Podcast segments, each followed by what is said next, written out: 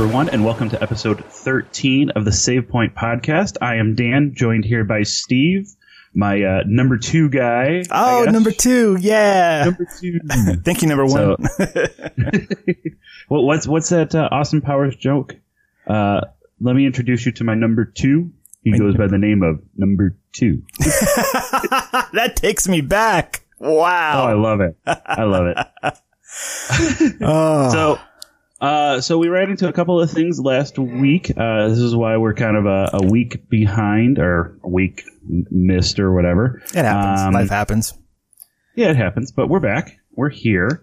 Lots of stuff going on. I don't mean to do a shameless plug, but somebody's older now. Who is older? Week. Who is that? I am. Let's see. We can't sing the song because we have to pay money. For he's a jolly good fellow. Happy birthday, man! Thank you. That was the reason why we didn't record last week. I was celebrating. The wife said, "Hey, I got a dinner planned for us and other activities," and basically I told you guys not doing it tonight. And rightfully so. We actually would have been recording the day we record was my actual birthday. So were you going to come on and be like, "It's my birthday, so I can say what I want," and then just say what you wanted? I thought we can say that now. You know, fuck shit. Oh, you're right. Oh. We can. Cunt. But, whoops. Ooh. The bad C word. I don't even know where to start, man. Actually, we do. You know, I do know where to start. A couple of little side notes on some things. One, we just love that everybody is downloading our podcast. You know, this has been kind of a weird dream of mine for a while, and you know, kind of met Steve. I put out something on Reddit. Yeah, Reddit for this, and I just want to kind of go over some stuff. In 12 episodes, we have over 400 downloads from you guys, and anybody who knows that, anybody who's tried to do a podcast is that this is the grind that people really, really sometimes either makes it or breaks you. You got to stick with it, and just to get some form of a following, and that you guys actually do like us, because you guys are downloading our shows multiple times, unless there's just a whole bunch of people listening to one episode. We've had one good episode. People keep listening over and over again. Exactly. But no, we can actually see where people are downloading. We can't see, you know, who you are, but we can just see, you know, where things are being downloaded. We are in over 13 different states. Actually, we're in 21 different states right now. Wow. That you guys have downloaded us in, which is just absolutely incredible. I cannot thank you guys more. It's just awesome. Illinois, California, Virginia, Oregon, and New Mexico are our top 5. Oh, which is pretty cool. New Mexico. Right on, New Mexico. Yeah, New Mexico. Way better than old Mexico. Yeah, I guess. I don't know. Mexico. And then not even far behind from that is Michigan and Florida. So, just thank you guys. And then on top of that, just in the world, we want to give a big shout out to our friends that are in Sweden and the United Kingdom and Ireland. Yeah, which is awesome. Yeah, we have a whole bunch of downloads in there, so just thank you guys for that. It's just a wonderful, wonderful thing to see that we're getting around and people are actually downloading more than one episode of ours. So, it's just awesome. So just thank you and keep that up. Join our Discord. That's the other plug I want to do. Please join our Discord. We just love new members coming in. You chat about really anything. Mm-hmm. But mostly, you know, games. Oh yeah, most games. Yeah, mostly. I mean, we got one guy that just loves to post about World of Warcraft, and then he also posts about he puts out new music. He's always in the music channel posting new music, and it's pretty cool. That's really awesome. It's amazing. So yeah, so join our Discord. If you're downloading us from iTunes or whatever, just go to our page on iTunes, Google, Spotify, wherever it is. The link is right there for Discord. Click on it. You can join us for free. Mm-hmm. And then my last one, I swear this is the last one, check out a podcast about something. The episode that I was asked to be a guest on has been released. He's published it, so check it out. It was great. It was a great job. In fact, or a great time. Not a great job. I don't want to pat myself on the back, but I was awesome on that podcast. I was awesome. But he actually has asked me to come back and do part 2 and part 3. So we're going to be recording those this week. It's a 4-part series that he's doing about video games, and he asked me to come back and do part 2 and part 3. So I'm looking very forward to that. So that's going to come out also too. That's so check amazing. Us out. Huh? That's amazing that he's asked you back. I mean, that means you did something right. I guess so. I mean, I just think I ramble, you know. Oh, I mean, that's what podcasting is.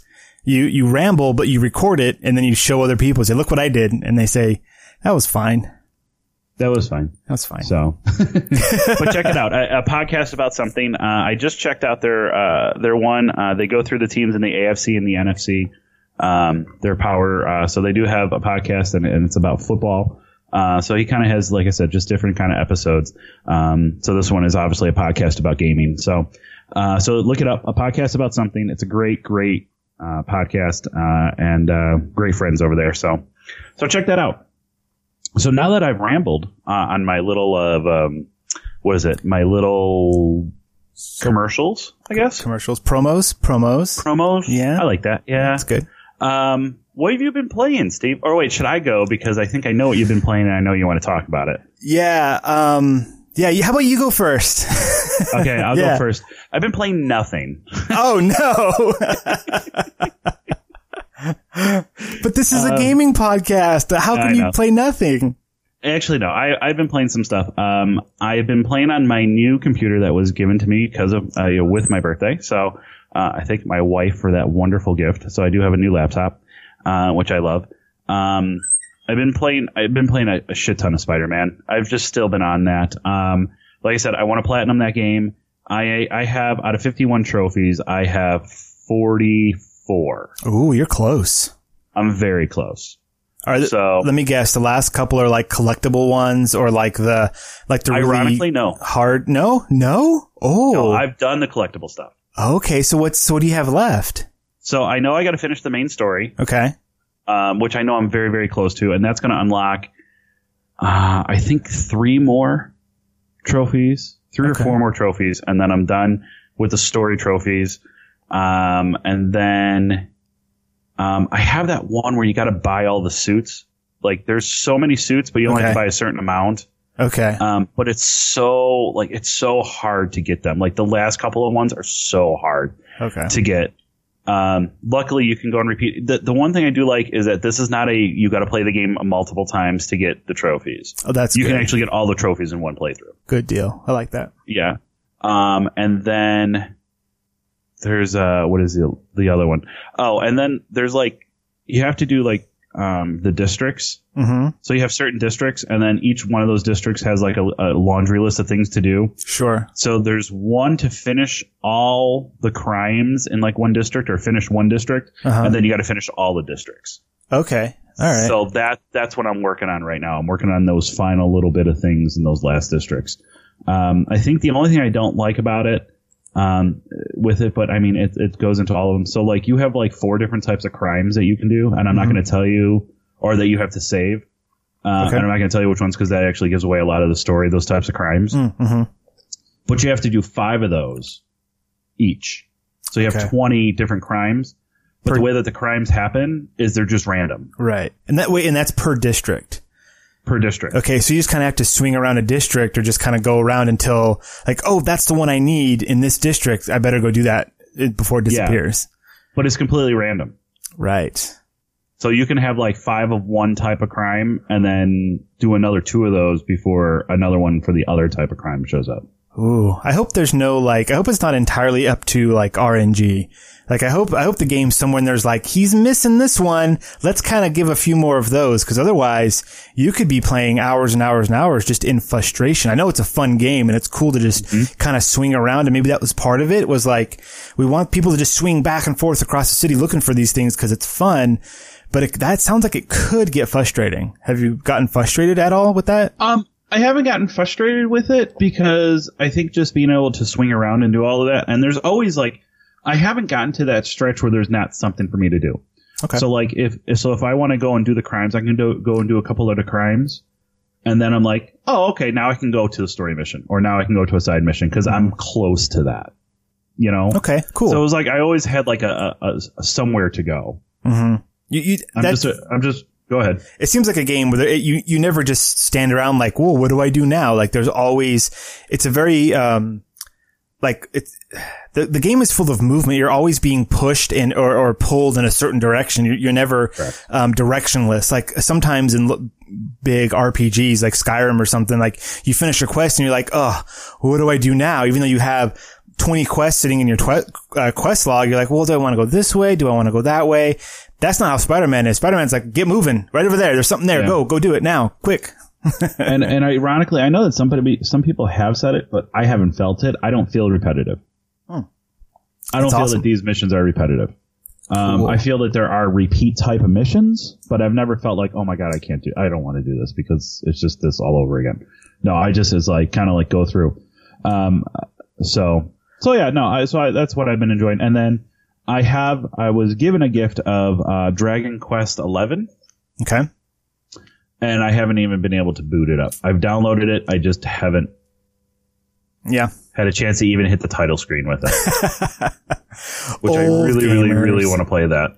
What is that a PS4 thing? I have no idea what Dragon Quest is. So Dragon Quest 11, I mean, it's the most simplest way of saying that it's a JRPG. Uh-huh.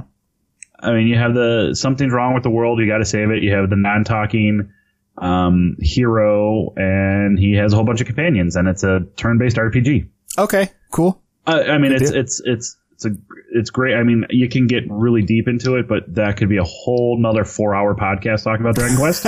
Okay. Okay. But it's actually out. It's actually out on all the systems. Oh, neat. Cool. I believe. I don't know. You know what? I don't know if it's on Xbox. It might not be. Xbox, from things in the past, they don't. There are some more Japanese or Eastern type games that they don't get just because the fans aren't there. Just like the PlayStations and the Nintendos get more of that stuff because that's their land. Actually, no, I was right. It's not on Xbox. It's on Nintendo 3DS, PlayStation 4, Microsoft Windows, and Nintendo Switch. Whoa, it's on Windows, but it's not on the Xbox. It's on Steam. You can buy it on Steam. Okay, that makes sense. But no, so I mean that's what they're saying is PC. That's what it means by PC.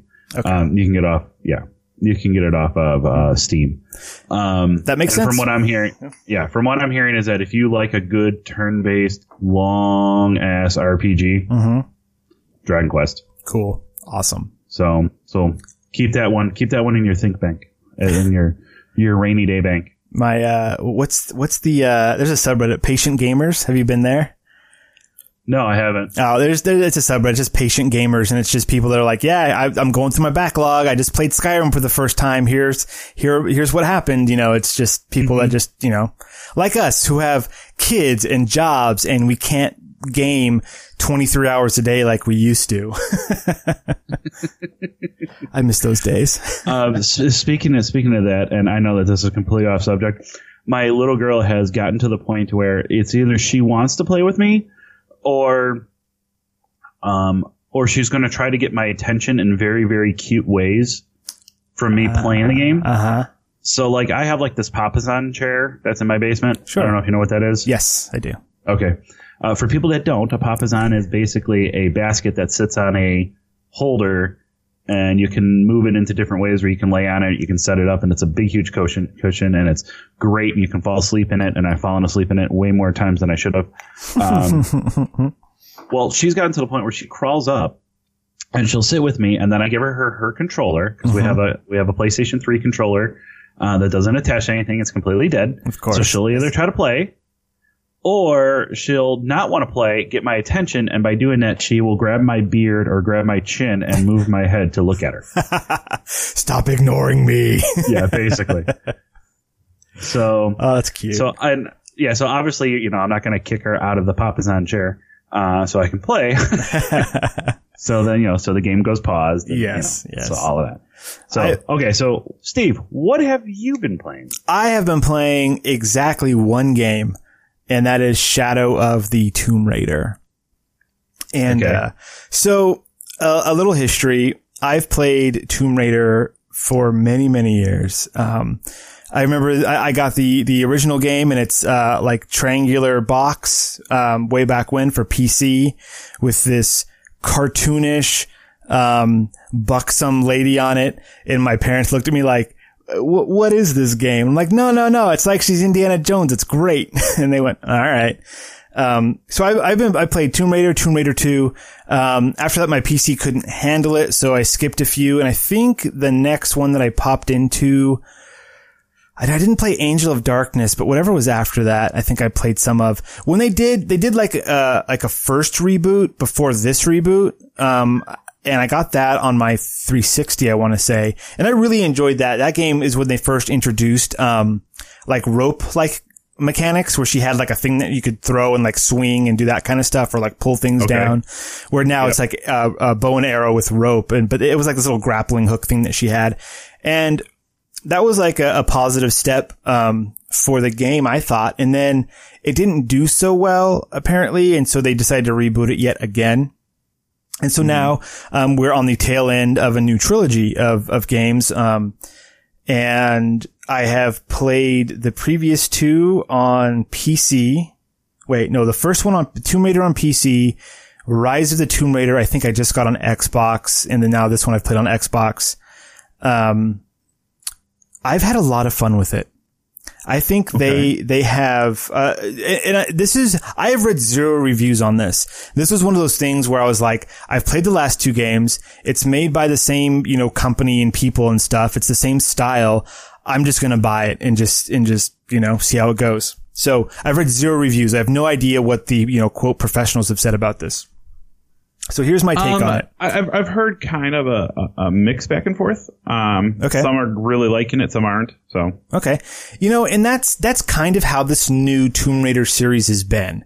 There are a lot of really good things about it, and a lot of things that are just kind of like you just kind of shrug and you're like, that was okay, I guess. Like in terms of this new trilogy, the storyline has been kind of like it's fine. It's nothing, it's not as epic as it wants to be or as it's trying to be. And so the story just kind of goes through its paces, and you can kind of figure where it's going, or you don't care where it's going. Level design, I think, has been a real high point. They've taken the 3D space and what the new game engines and the new computers and Xboxes and stuff, and you know what can be done now is pretty impressive.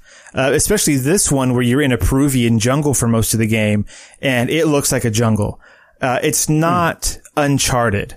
Uncharted looks real. This looks like a video game still. So it's not to that extent, yet it's better than like a couple of fronds and a palm tree that you would have seen from the original, you know, Tomb Raider games way back in the 90s. So it looks really good. Every game. Can I ask, how are the jiggle physics? The jiggle physics are non-existent. I haven't seen a single jiggle. Oh, really? No, yeah, just because, you know, that's our thing. Well, I mean, I'm telling you, I was looking for the jiggle physics. They did not include the jiggle physics at all. There's some nice triangle bouncing. No, there's no jiggle physics. And there's kind of a reason for that, I think, besides the fact that it would take extra processing power and they don't want, you know, people to yell at them for being sexist, but gameplay. Considering Fortnite, I'm sorry, I don't mean to cut you off. No, go ahead. You heard what happened with Fortnite, right? I have not. We'll get into the other thing with Fortnite. No. But so they had a glitch in their next season update that one of the women, when they were dancing or running or whatever, like the boob physics, like made it look really, really bad. So they had to update it like right again after that. You can't have the kids looking at that. Not when they have a computer in front of them. So no jiggle physics, but this is one of the first Tomb Raider games, I want to say, where she has the same outfit on the whole time. She doesn't, But there's actually several outfits, but they're all over her base outfit, which is like, which is, she's ready for raiding tombs. Like, she has her gear on. She's got her pants and her boots and like a, not a tank top, but like a sleeveless. It looks almost like a wetsuit type shirt. Like, she's ready for business and there's stuff strapped on her, you know, for all of her gear. And cause she has like there's a new rappelling mechanic. And so you can attach to a thing and you drop down and it looks like she's wearing, and she's not, but it looks like she's got like one of those, like body harnesses on. So when she's lowering down, it looks like she's sitting in a harness, which maybe it's under her pants. I don't know. But you don't actually see it. They should have put that in there. Anyways. It, yeah, that would cause a lot of chafing, don't you think? So much chafing. Too much chafing. Yes. So the game itself has some new things you can do that you couldn't do in previous games. They put a lot more emphasis on stealth mechanics. You're in a jungle, and so there's a mechanic where you find some mud, you put it on yourself, and you like hide in the bushes. And it does like the Assassin's Creed thing where you can like hit a focus button and you can see like you can hide here and here. Like, if you, as long as you're in this bush, you're invisible, like that kind of thing, which is totally fine. And you can like hide up against walls and all this stuff. And so like you're in this jungle, you slam mud on yourself and you're up against like a wall that has, you know, all these leaves growing on it. You've got your knife out and you're ready to just assassinate somebody. And you're like, this is really cool. Aren't I supposed to be looking for treasure? Like raiding tombs? Like this is intense. Like it kind of leans towards Assassin's Creed a little bit in some aspects where you're like, yeah, like there's things you can climb and treasures you can find and whatnot, but there's also like a lot of sneaking around and stuff. Even though you get a ton of guns, the way to play the game is with a bow and arrow. Like it's tweaked to do that. And I think the pistol, the assault guns, and the shotguns, which there are multiple of that you can modify and all that stuff, those are there almost to like as a fallback. Like, oh, I ran out of arrows, better pull out my assault weapon. You know, like you don't go in assault weapon first. Like you want to use your silent arrows and like, you know, get some headshots and sneak around and do a couple more and hide in the mud. And, you know, you want to play it that way. I did not get into very much gun combat in this game at all. I would say like out of all the combat that I did, maybe 10% of it, I actually pulled the guns out and like had to shoot somebody with a gun. Which I thought was, it was very interesting. Even though there are like, I want to say like 8 or 9 guns in the game that you can find and get and modify and all that stuff. There's several bows as well, and they'll have like their stats on them and stuff. So here's the other thing. They kind of went, again, I'm pulling out the Assassin's Creed thing. They went Assassin's Creed Origins a little bit where they started, it went RPG super light where every weapon has stats on it. You have these pieces of armor that you get. It's not really armor, but it's clothing. There's this new mechanic where you can find crypts where you push open the sarcophagus and then you get a piece of clothing that you have to repair because it's like, you know, so you have to spend some resource on it. And then you have some gear, like some, you know, Peruvian jungle gear. And it has like a short little story like, oh, this is from this warrior and, you know, blah, blah, blah. And then like, you know, plus to stealth or get extra, resources when you harvest or, you know, all these things. And it's always two pieces. There's a body piece and there's a leg piece and you can mix and match them, which is really cool. So if you wanted the stealth top, but like the pistol bottoms, if you want to say like the bottoms or whatever gave you better for ranged combat with a pistol. Like, okay, fine. Okay. Yeah. So you can mix and match or like, oh, okay, I know I'm going to go in this area and I'm really low on resources. So I'm going to put on the clothes that give me like bonus to resources before I go there. Or I'm going to go hunt animals. And this one's really good for hunting animals. So I'm going to put that one on first. And so in a world now where Spider-Man exists, this was a bummer. Because some of the costumes didn't look cool, but their effects were what I wanted. So in a post Spider-Man world where they're like, here's a cool suit, here's the thing that it unlocks, and they are no longer attached to each other. Right? You can wear a different suit, but with the ability, or you can keep this suit on and this ability is no good, so I want to use this other ability with the suit. That's good. that is a good step to go in. Tomb Raider absolutely did not do that. So I found myself wearing costumes or these clothing that I really didn't necessarily like to look at, but it was better for gameplay, which not the best. That being said, it's not that they look stupid or anything. It was like, oh, I just unlocked this really cool one. I want to wear this cool one I just unlocked, but the stats on it I don't care for at all. Okay, so I'm gonna go back to the other one. Now for some more pros. In previous Tomb Raider games, you have your main storyline. And by previous, I mean the last two in this trilogy. You have your main storyline, and as you're going along your main storyline, as you're cruising around the world, you know, solving puzzles and getting from point A to point B, doing combat, you would come across tombs. And tombs are essentially side quests where, like, here's a door, it's painted special so you know, and you can choose to go down there and do a thing, solve a puzzle, get a reward, and come out if you want to. And you're playing a game called Tomb Raider, so raid the tombs. It makes sense. It totally makes sense. Now, unfortunately, in the past games, it was a bit of a nuisance because you would go in, and if the puzzle was fun, it was a good tomb. If the puzzle wasn't fun, it was just like, I just spent, 20 minutes doing that. That's a bummer. Because at the end, all you got was an unlock for your weapon, or a weapon piece or something, so that you had to collect all the pieces before you could upgrade your weapon, that kind of thing. Okay. This game, what they did is that at the end of every tomb, you unlocked one of your skills. So the game has this huge skill tree where there are, combat, stealth, and like crafting are kind of the three main ones. And on each one of them, the ones on the inside cost 1 skill point, and they cost 2 skill points. The ones on the outside cost 3 skill points. And then a bunch of them are just blank and are with a little lock with a tomb behind it, a little tomb symbol. You can only get those special skills by finding them in the tomb. That made me want to do every single tomb I came across because I wanted to know what that special skill was. And it was totally awesome. Because even if the puzzle to solve wasn't that fun, I knew at the end of it, I was going to be rewarded in a positive way. Like, I knew I was getting a skill unlock at the end. And the skill unlocks were cool. They weren't just like, plus 5% melee. No, it was like, now you can do like this crazy move with your bow up in a tree. It's like now you can like hang people from a rope and do a special assassination takedown. Like, and there's no other way in the game to unlock that. It was just by doing this tomb, getting to the end and then unlocking it. And so because of that, every single time I came across, I would go into a new area going, okay, where are the tombs at?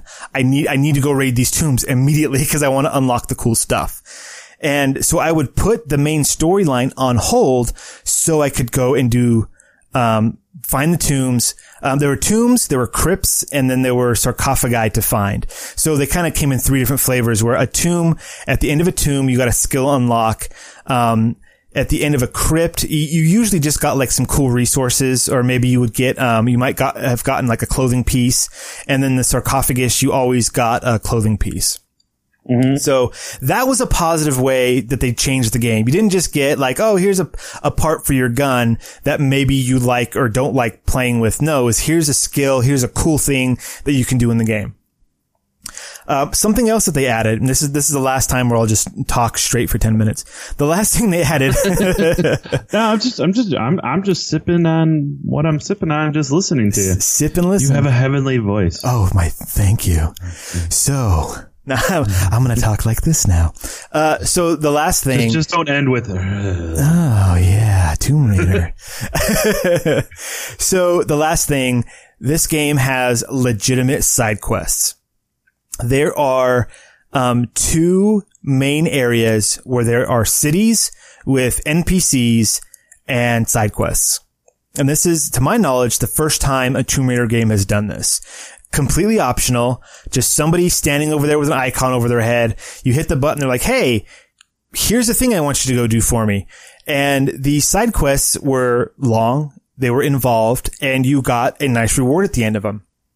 In fact, one of them unlocked a special vendor that was the only way in the game to unlock two pieces of equipment that are like I wouldn't say they're not necessary to finish the game, but if you're trying to find things and unlock things, those two pieces of equipment were necessary. And the only way to find them was to unlock the vendor. The only way to do that was to do the side mission. So I was doing the side mission just because I'm an RPG junkie, so I started playing this like an RPG a little bit, where I was like, okay, main mission brought me here, now do everything I possibly can until I move forward with the main mission, because that's the type of psychosis that I'm diagnosed with, that I'm self-diagnosed with. And so that was, if you want to get the most out of the game, that's the way to play it. If you don't like playing games like that, if you don't like going into an area, seeing 20 things to do and go, oh joy, like I have a list to start crossing things off of, if that's no good for you, then a lot of the content in Shadow of the Tomb Raider is not going to be present for you. You're going to pass that stuff by, which is unfortunate. But then again, if they railroaded you and if they made you do all those things, it also wouldn't have been fun. It's nice that they gave you the opportunity. If you were a gamer who were like, I'm only kind of into this game, and if you just rushed through it, not rush, but if you just straight did the main mission, you could do the main quest, you could enjoy it. It was a decent story. It has a nice ending to it. And you could be done with it if you never wanted to visit it again. You could put it down and feel complete. I went through the game. I just beat it last night. Or I didn't beat it. I just finished the main quest last night and unlocked a new game plus with I think I was at 92% complete for the game. There were so there were little things here and there that I didn't collect or I didn't find in time, that kind of stuff. There were some areas where, oh, this is hard to find, I'll come back later, you know, that kind of stuff happened a few times. There was the thing, they did the Metroid thing a little bit, where you go into a place and they go, oh, you can't open this door until you get the thing later, and then you get that thing like two main missions later, so then you can come back later, open that door, and it's a new thing. They did that a few times, not so much where like after every time I'd unlock a new piece of gear, I was like, ooh, what did I leave behind? Like no, there was that one door in that one place I'll go back to later. Unless it's a true open world for me, I don't remember to do things like that. Mm. Yeah, and this is not a true open world. There's travel between campsites and so you do that a lot. Like, so I finished the game and it was like, do you want to start a new game plus, or do you want to go back into the world right before the final mission? And then the final mission will be locked off to you, and then you can go back and collect the rest of your junk. And I said, I'm going to do that. And so I did that, and I 100%ed a couple of the areas. I'm not sure what my total percentage is. I imagine somewhere like 95, 96%, something like that. And I feel like I'm done. The last couple of things I don't care to like go off and find. It's just kind of a pain, and it wouldn't be fun. Yeah. I am toying with the idea of doing New Game Plus on the hardest mode, because the game for me was kind of just pick up and play it. Very, very few times did I die. That wasn't just like I fumble the quick time event. Like, you know, you do that, or I accidentally jumped off the thing in the wrong direction. But like combat wise, I very rarely died in combat, because it was all stealth, and I'm a stealth. I like Assassin's Creed. I'm a stealth gamer. Like, that's the route I go through. I played the entirety of Skyrim with a bow and arrow in my hand. You know, like that's the kind of gamer that I am. So by playing that way, and for having the game already set up that way, I want to crank it up to like the hard mode, like whatever the hardest difficulty is, and do New Game Plus, which is all your gear's unlocked, all your skills are unlocked, the only thing that you don't have are the collectibles in the world, so you can like still have things to go through and get in the world, but all your stuff is your weapons, your gear, all that stuff's unlocked from the beginning. So there will be like zero backtracking. You can just go into an area, you know, suck up all the goodies and then move on to the next area. So I'm looking forward to doing that. All up in my goodies. What was that? All up in my goodies. All up in my goodies. So I'll probably revisit once DLC comes out, if the DLC looks like it's fun. I didn't do a lot of the previous DLC, just monetary reasons and time restrictions. But yeah, this was a good game. If you're a fan of Tomb Raider, if you've played the previous two Tomb Raider games and enjoyed them, this is more of the same, plus new stuff. I wouldn't say better stuff, but plus new stuff to do. And so I thoroughly enjoyed it. You know, and sometimes, without getting too stale on a game, sometimes that works for a series. Mm-hmm. Like, continue the story for me, but keep the good things that I like. And we'll kind of talk about that with what we're going to talk about as our last subject. Yeah. Which we'll kind of get into that. Sure. But no, that sounds awesome. I've never really been a huge fan of Tomb Raider. Mm-hmm. You know, so I went through the, you can call it a fanboyism type sort of thing. And I know that on this show, we're usually really PlayStation heavy on a lot of things sometimes. Mm-hmm. Or I don't know, a couple episodes have been. Sure. Which we've kind of covered. It's just, it's hard because there's really nothing come out of the Xbox camp that's not multi-platform. Yep. I mean, really what has? Sea of Thieves.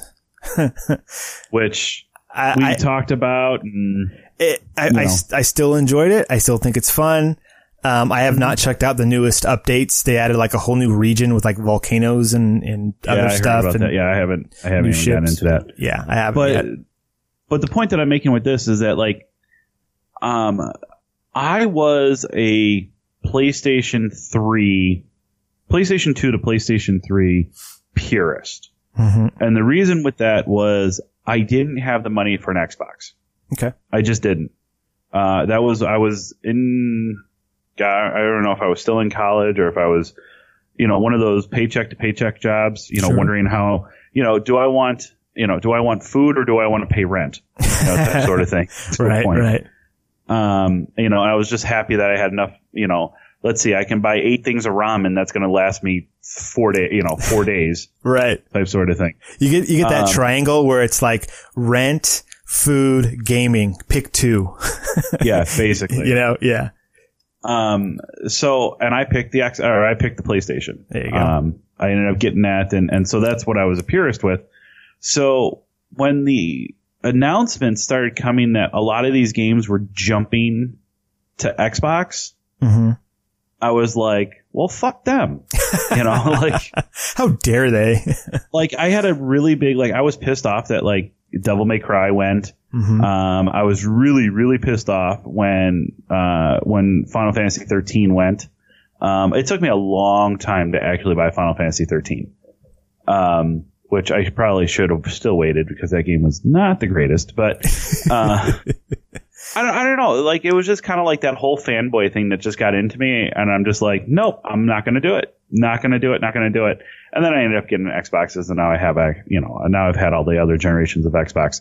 And Tomb Raider was one of those, and it was weird because I played Devil May Cry's, I played the Final Fantasy, I played basically a lot of the games that did jump ship to multi-platform, mm-hmm. Multi-console, whatever.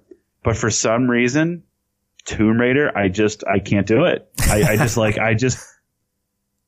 I think it was that was the initial first game that I heard that jumped out of the PlayStation like exclusivity camp, mm-hmm. so long ago. And it's like it's like I have no want. I'm like, Laura, you bitch. It's Lara, not Laura. Laura. Sorry, not Laura. Lara. You would know if you played the games. That's true. Lara, yeah. Lara, you know, you ignorant slut. Why did you go? You know, sort of thing. I don't even know if I used that phrase correctly. Yeah, no, I think that was about right. Yeah.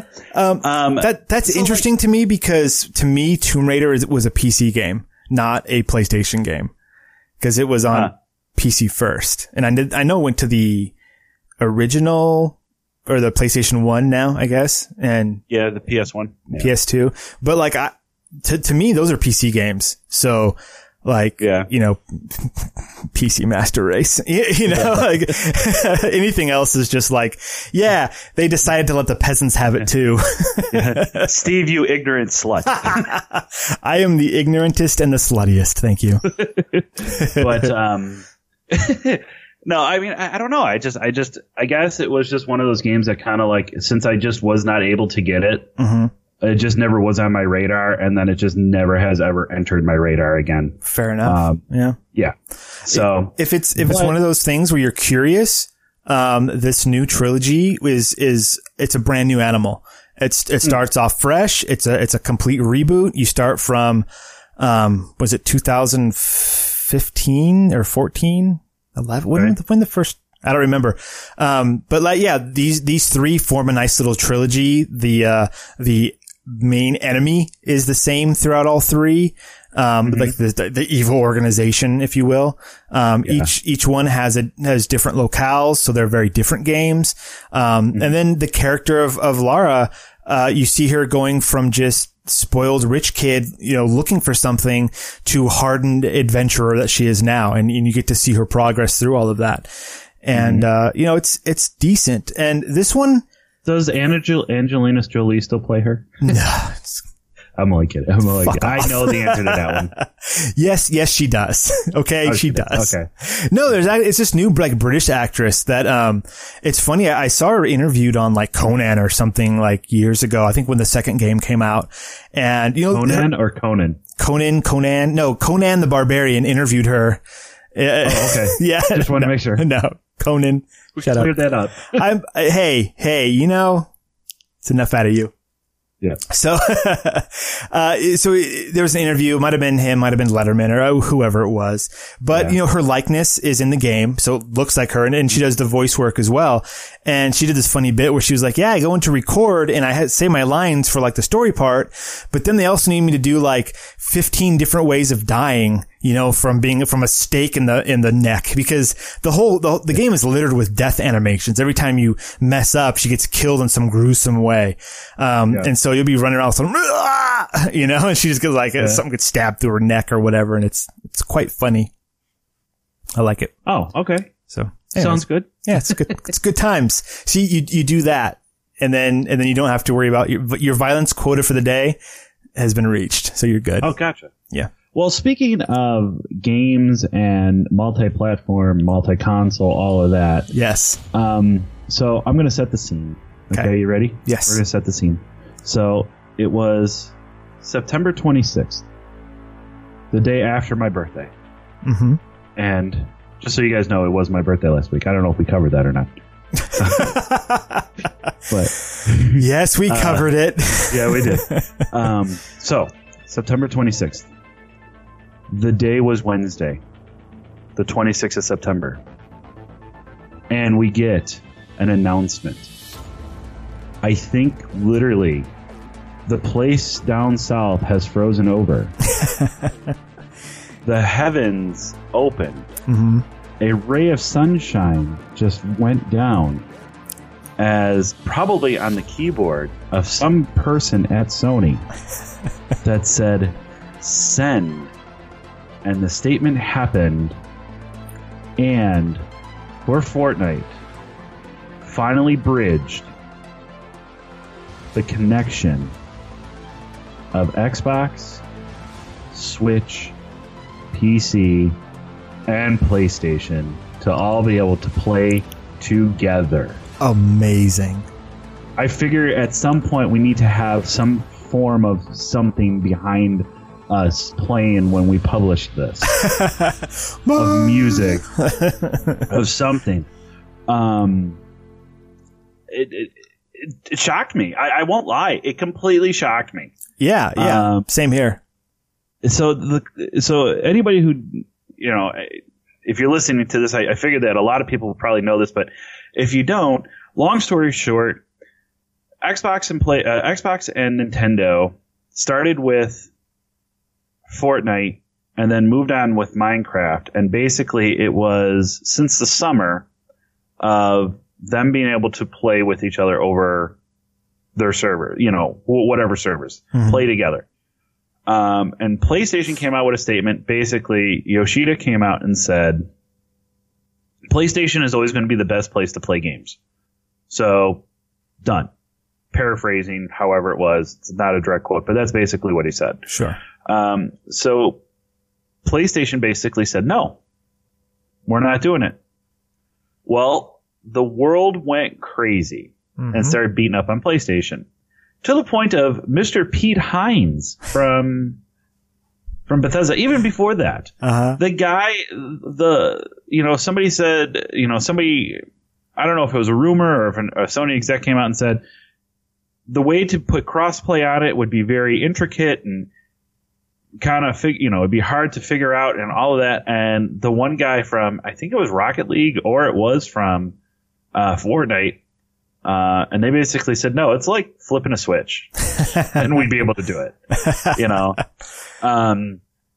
But Pete Hines from Bethesda even came out and made a comment about how, you know, Sony has to give up this stance of no crossplay, which I want to get into a statement about that in a second. Okay. Okay. I think it's the pot calling the kettle black a little bit. Okay. You know, with us. So basically they came out and now it's in beta form, and right now, Fortnite is the only game that supports crossplay between all platforms. Okay. Okay. Rocket League, which everybody knows that was going to be the next game. Rocket League has said that's coming soon. Okay, great. Okay. So right then and there. So there's a thought of being able to have these crossplays. And in fact, our buddy Mike, my buddy Mike that was on a couple of episodes ago, him and I have had this 13-year-long debate of which console is better. And we basically wrote on the Discord, we're like, what are we going to argue about now? Because if it plays on both and we're going to start seeing games on both, I mean... Doesn't matter anymore. Doesn't matter. So we started kind of talking about what some of the games that would be great, and we're like, well, what if a Halo actually made a cross-play jump? Ooh. That would be awesome. You know, considering that series is struggling a bit. Yeah. Just a bit. Yeah. I'm not saying that it's sunk or tanked or anything like that. It just, the player base has dropped from 5 a lot. Sure. Or even just Call of Duty. I mean, you start to see Call of Duty between Xbox and PlayStation. I mean, you're looking clans that are here. We are PlayStation personnel or people going against Xbox people in tournaments. I mean, it just opens up so many doors. But, okay, I know you heard that. I did. The one person that I would say is a huge name in the industry, Pete Hines, comes out and says this stuff.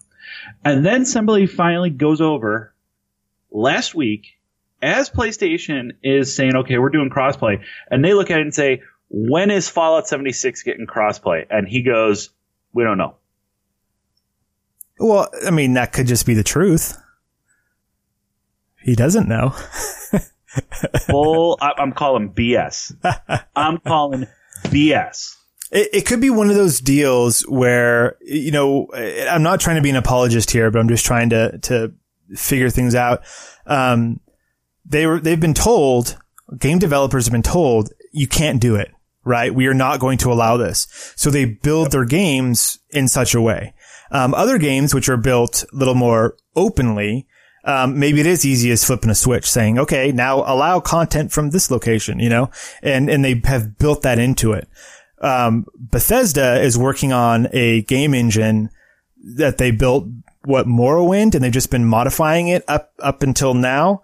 Yeah, basically. The creation, was it creation engine, I think? Something like that. And so they just recently for Fallout 76 had to retrofit it to add multiplayer to it. And it was a big deal on their end. They had to hire multiplayer people and figure out how to do it and all that stuff. So I can definitely see specifically from his point of view, like that's probably on their list now, but it's farther down on the list because they're just about to launch a game into its beta that they've never done a multiplayer game before. And I wouldn't doubt if a year from now, a year after Fallout 76 has launched, if they say, okay, now we're finally doing crossplay, just because it's low on their list of, they're low on their priority list of things to get done, but it's on the list, which is, you know, they can't come out and say all that in a tweet. Actually, I'm going to stop you on that one. Oh, yes, go ahead. Because Pete Hines on the 26th, okay, came out with a tweet. And he said, folks, chill. This is not paraphrasing. This is the actual tweet. Okay. Folks, chill. I work with a lot of the devs and games from whom this is important going forward. Fallout 76 does not support crossplay for a number of reasons. I have no idea if it ever will, but I assure you it is not on our radar right now as we focus on beta and launch. There you go. So they are not even thinking of it right now. Yeah. And, you know, if they, in fact, are thinking of it and they said that, they would be badgered by people saying, why isn't it here yet? When is it coming? It's safer to say, It's not on our radar. You know, if we get to it, we will. Even if they are viciously working on it right now, they can't say that, because then that's what the conversation will turn into. And that's not, like, they're about to launch this game. They don't need the conversation to be, why can't you play with, you know, these two consoles together? Like, they need the conversation to be elsewhere right now. So that makes total sense to me. And even if it never does, I can see it. It's fine. But I think the thing that I'm kind of looking at it is, you know, I understand it's Pete Hines, okay? And Uncle if it Pete. Was, I don't want to say anything bad about any developers, because all developers work very, very hard in their game. So I'm not going to try to compare it like that.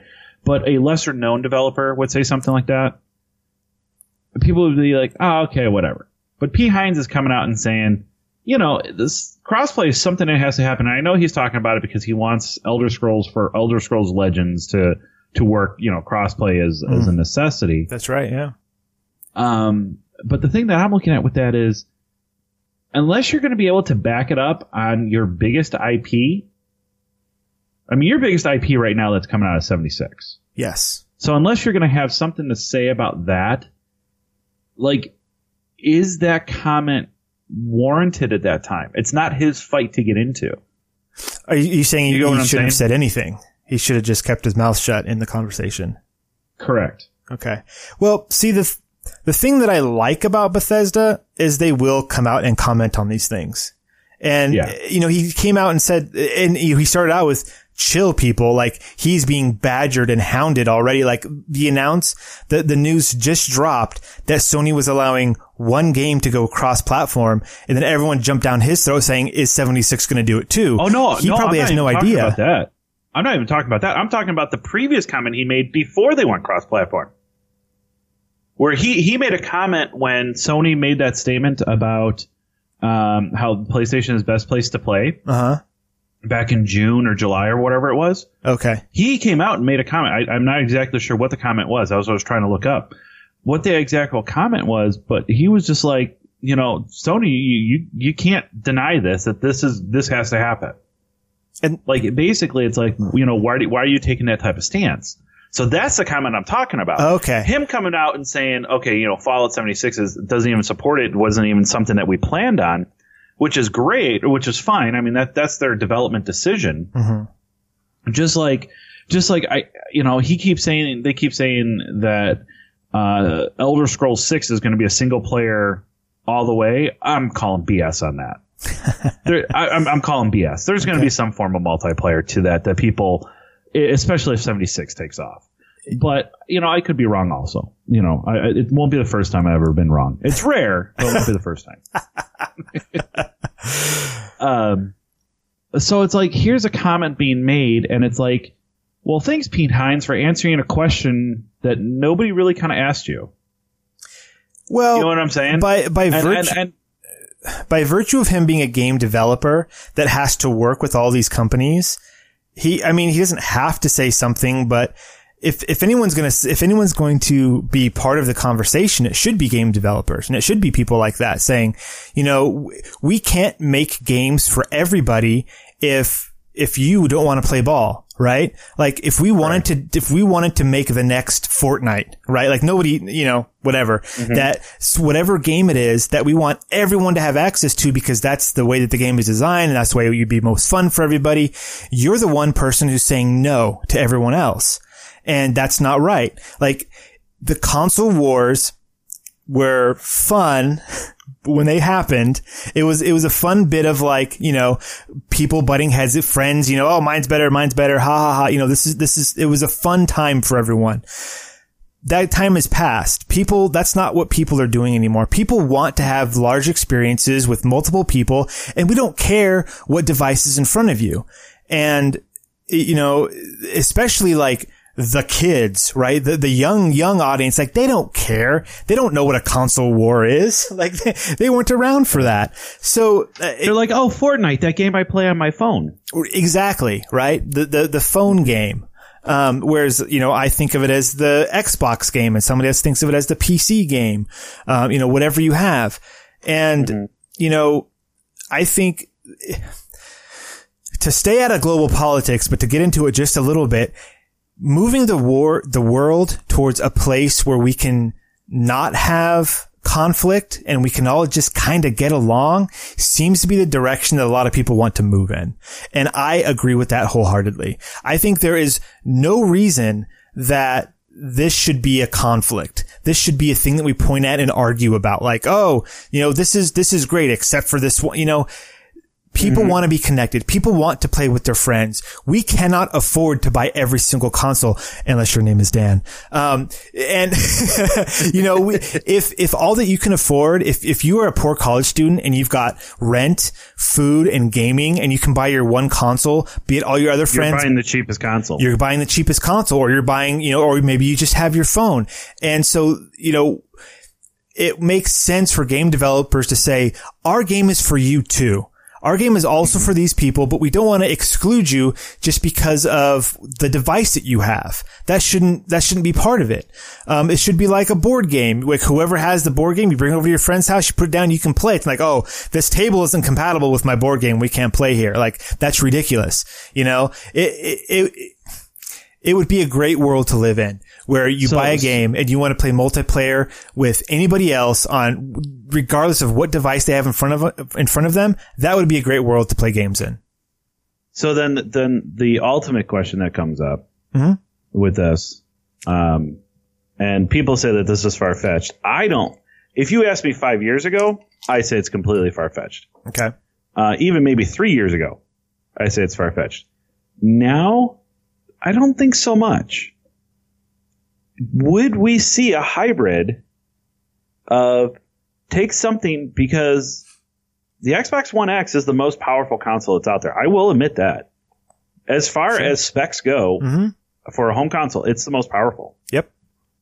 You take that type of architecture and that type of power in a console, hardware or whatever that Microsoft can make, and now you start adding Sony IPs that look amazing already. You start adding that type of it. Do we see in the future a generation of a merger of a Microsoft and Sony console? Why not? I don't. I know. Just because of the nature of corporations, I'm going to say no. But what I would say yes to is a service that would exist on both consoles. Like a, let's see, Sony's Uncharted service, where you get all past Uncharted games and the new game that's coming out, but what you're buying is like the access to it. So then you put it on whatever can run it, your PC, you put it on your Xbox, you put it on your Switch, whatever, and then you get, you know, all the past stuff and the new stuff, but it's all, you know, branded Sony because you've bought like the Sony service, or you get the Xbox service and that can go on Sony and certain things are available through there. Like, I could see something like that happening. But what about this? Yeah. And this is where this is where I think it's not necessarily that far fetched. Remember, Nintendo bought out Sega. Yeah. It's true. They really did. Okay. Well, Sega kind of went bankrupt too, didn't they? Like, it's not just a little bit. It's not just that Nintendo just threw money at them. It's a little different. But so now the question that comes up, this is where I'm kind of getting at. I don't think we're going to say, you know, this is the Sony Box One or whatever. I don't think it's going to be something like that. But what I'm saying is that you've had now Microsoft come in third place every year or every generation. If you really look at it, the original Xbox did not sell. Xbox 360 actually is the least, does not have as many sales as PlayStation 3. PlayStation 3 has surpassed the Xbox 360 in overall sales. And then obviously Xbox One and PlayStation 4. PlayStation 4 is dominating over that. So what I'm saying is that what if Microsoft basically says, we're going to get out of the console business. Okay. We can't, you know, it's, you know, we don't want to make hardware anymore. Okay. Or no, we don't want to make software anymore. Okay. We just don't want to make the software anymore. Okay. So now, but what you do is you do see this this partnership of, okay, yeah, we're going to still maybe call it a PlayStation or we'll call it something, but your interface is going to interact with Windows through Sony. And then Sony basically comes back and says, okay, we want to do this. You put a Halo, the Halo games are now going to be running on a PlayStation, on this system, which is branded together. Then you take your Microsoft, you know, your Xbox Live, and you take your PlayStation Live, and you make that one service that you talk about. You know what I'm saying? It's I mean, for that to work, Microsoft would have to say the Xbox no longer exists as a thing, as hardware, and Xbox Live is, you know, that's their online service. Xbox Live is what we are now. That's what Xbox is. And then whatever console wants to support Xbox Live can and gets the full game library and all that stuff. And then if Sony said, yeah, we will support Xbox Live and the games and all that stuff, I could see that happening if Microsoft, for whatever reason, decided we're out of the game. We don't want to do this anymore. I could see something like that happening. Sure. I mean, because if you really think about it, what's really inside of these consoles? NVIDIA chips, computers. They're all computers. Yeah. So I mean, they're all getting their chips. They're just just putting different type of architecture to them. Yeah. I mean, it's basically a different processor. You got your x86 in the PlayStation. And then you got the, the Xbox One X chip? Yeah, I don't even know what it's called. Xbox One X, whatever that's called. I mean, that's really what you're thinking about. I mean, that's really what it is. I mean, it's just a question of emulation at that point. Basically. Which, at a certain point they said, we can't get the 360 games to run on the Xbox One. And then they said, we figured it out. And now the Xbox 360, menu system, like all that is now emulated in the Xbox One. And so, they can just do that now. And then because the 360 could emulate original Xbox games, that gets wrapped in there as well. But I'll say two other companies that people never thought would ever happen. Once again, it is a bankrupt thing. So I think that's a big thing that does it, and it's completely off subject. It has nothing to do with video games. But what company bought out one other company that never thought it would ever happen? And I'm going 20 years ago, 15 years ago. Think television. Think Monday night. I don't know. I don't know. Were you ever a wrestling fan? No. Oh, like the WWF thing? The WWE buying off WCW. Okay, sure. I mean, that went on for years, that war. Years. And then, WCW made some really, really stupid decisions, and for what the company was actually worth was different. But I mean, it's one of those things too is, in 2014, was it 2014 or 2016? I know it's been years. Microsoft hasn't published their sales for Xbox. They only shoot out what's been shipped. They don't shoot out what's actually sold. From what I remember from even years ago is they are completely upside down on the entire Xbox division. They just want to be in the game, and since they have buckets of money, they can do it. And the scare happened when the new CEO came in, and basically didn't know if the Xbox was even going to survive. Right. That's when they kind of shifted it from this is a game console to this is your home entertainment system. Correct. And, they had to spin it a bit. That's fine. So, I mean, let's put it this way. I would be 1,000% open to something like that happening. Do I think it's going to happen this generation? Nah. Or the next generation? Probably not. No. Do I see it happening 10 years from now? I think it's a great possibility. Yeah, I could totally see it. If Microsoft came to one E3, kicked down the door and said, "Look, Xbox Live is now available on your Xbox, on your PC, on your phone, through a web browser, through through whatever. And through this service, you have access to all of the games that you've purchased on our service, blah, blah, blah. And it's just a matter of if Nintendo and if Sony wants to support us.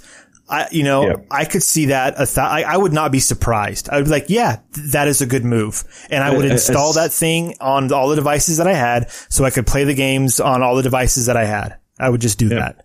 Especially if another hardware bomb happens. Yeah. I mean, that's the thing. I mean, when you're talking about these crazy mergers, it's because one side goes bankrupt and then someone else comes in and scoops them up. Microsoft, as far as I can tell, is not going bankrupt anytime soon. I'm not saying it's impossible. I'm not saying it won't happen one day, but I mean, but that doesn't mean that a company is going to keep allowing a division to bleed money. Right. I mean, the Microsoft phone thing, Windows Phone went away, right? Like, yeah, gone. They tried, Zoom didn't work. Zoom tried, didn't work. So we know as a company, if something's really broken, they say, let's get rid of it. But the Xbox is still here. People are still buying it. People are still playing games on it. It may not be the most popular, but to have 3 options out in the world instead of 2 options, I think people are a lot happier with. Yeah. Yeah. So I don't know. It could be very interesting.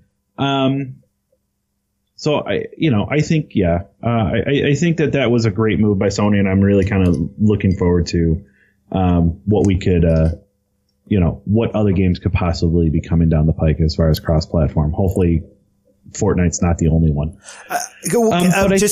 One last thing. Guaranteed, next E3, we're going to get, like, this game now available cross-platform. Like, that'll be the next buzzword for, like, the final thing at the end of every trailer. Like, also, multiplayer cross-platform.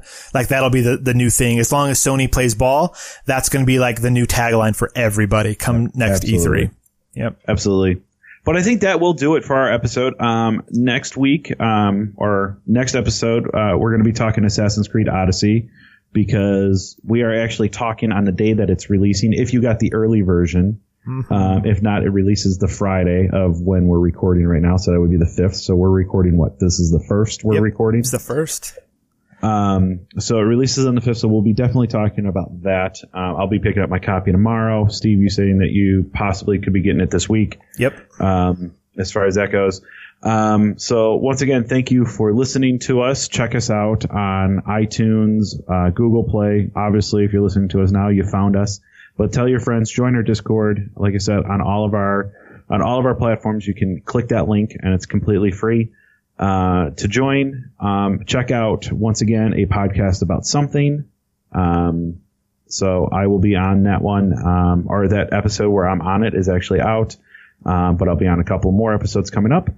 And I think that's going to do it. Yeah, I'm good. Until next time. Good night. Night.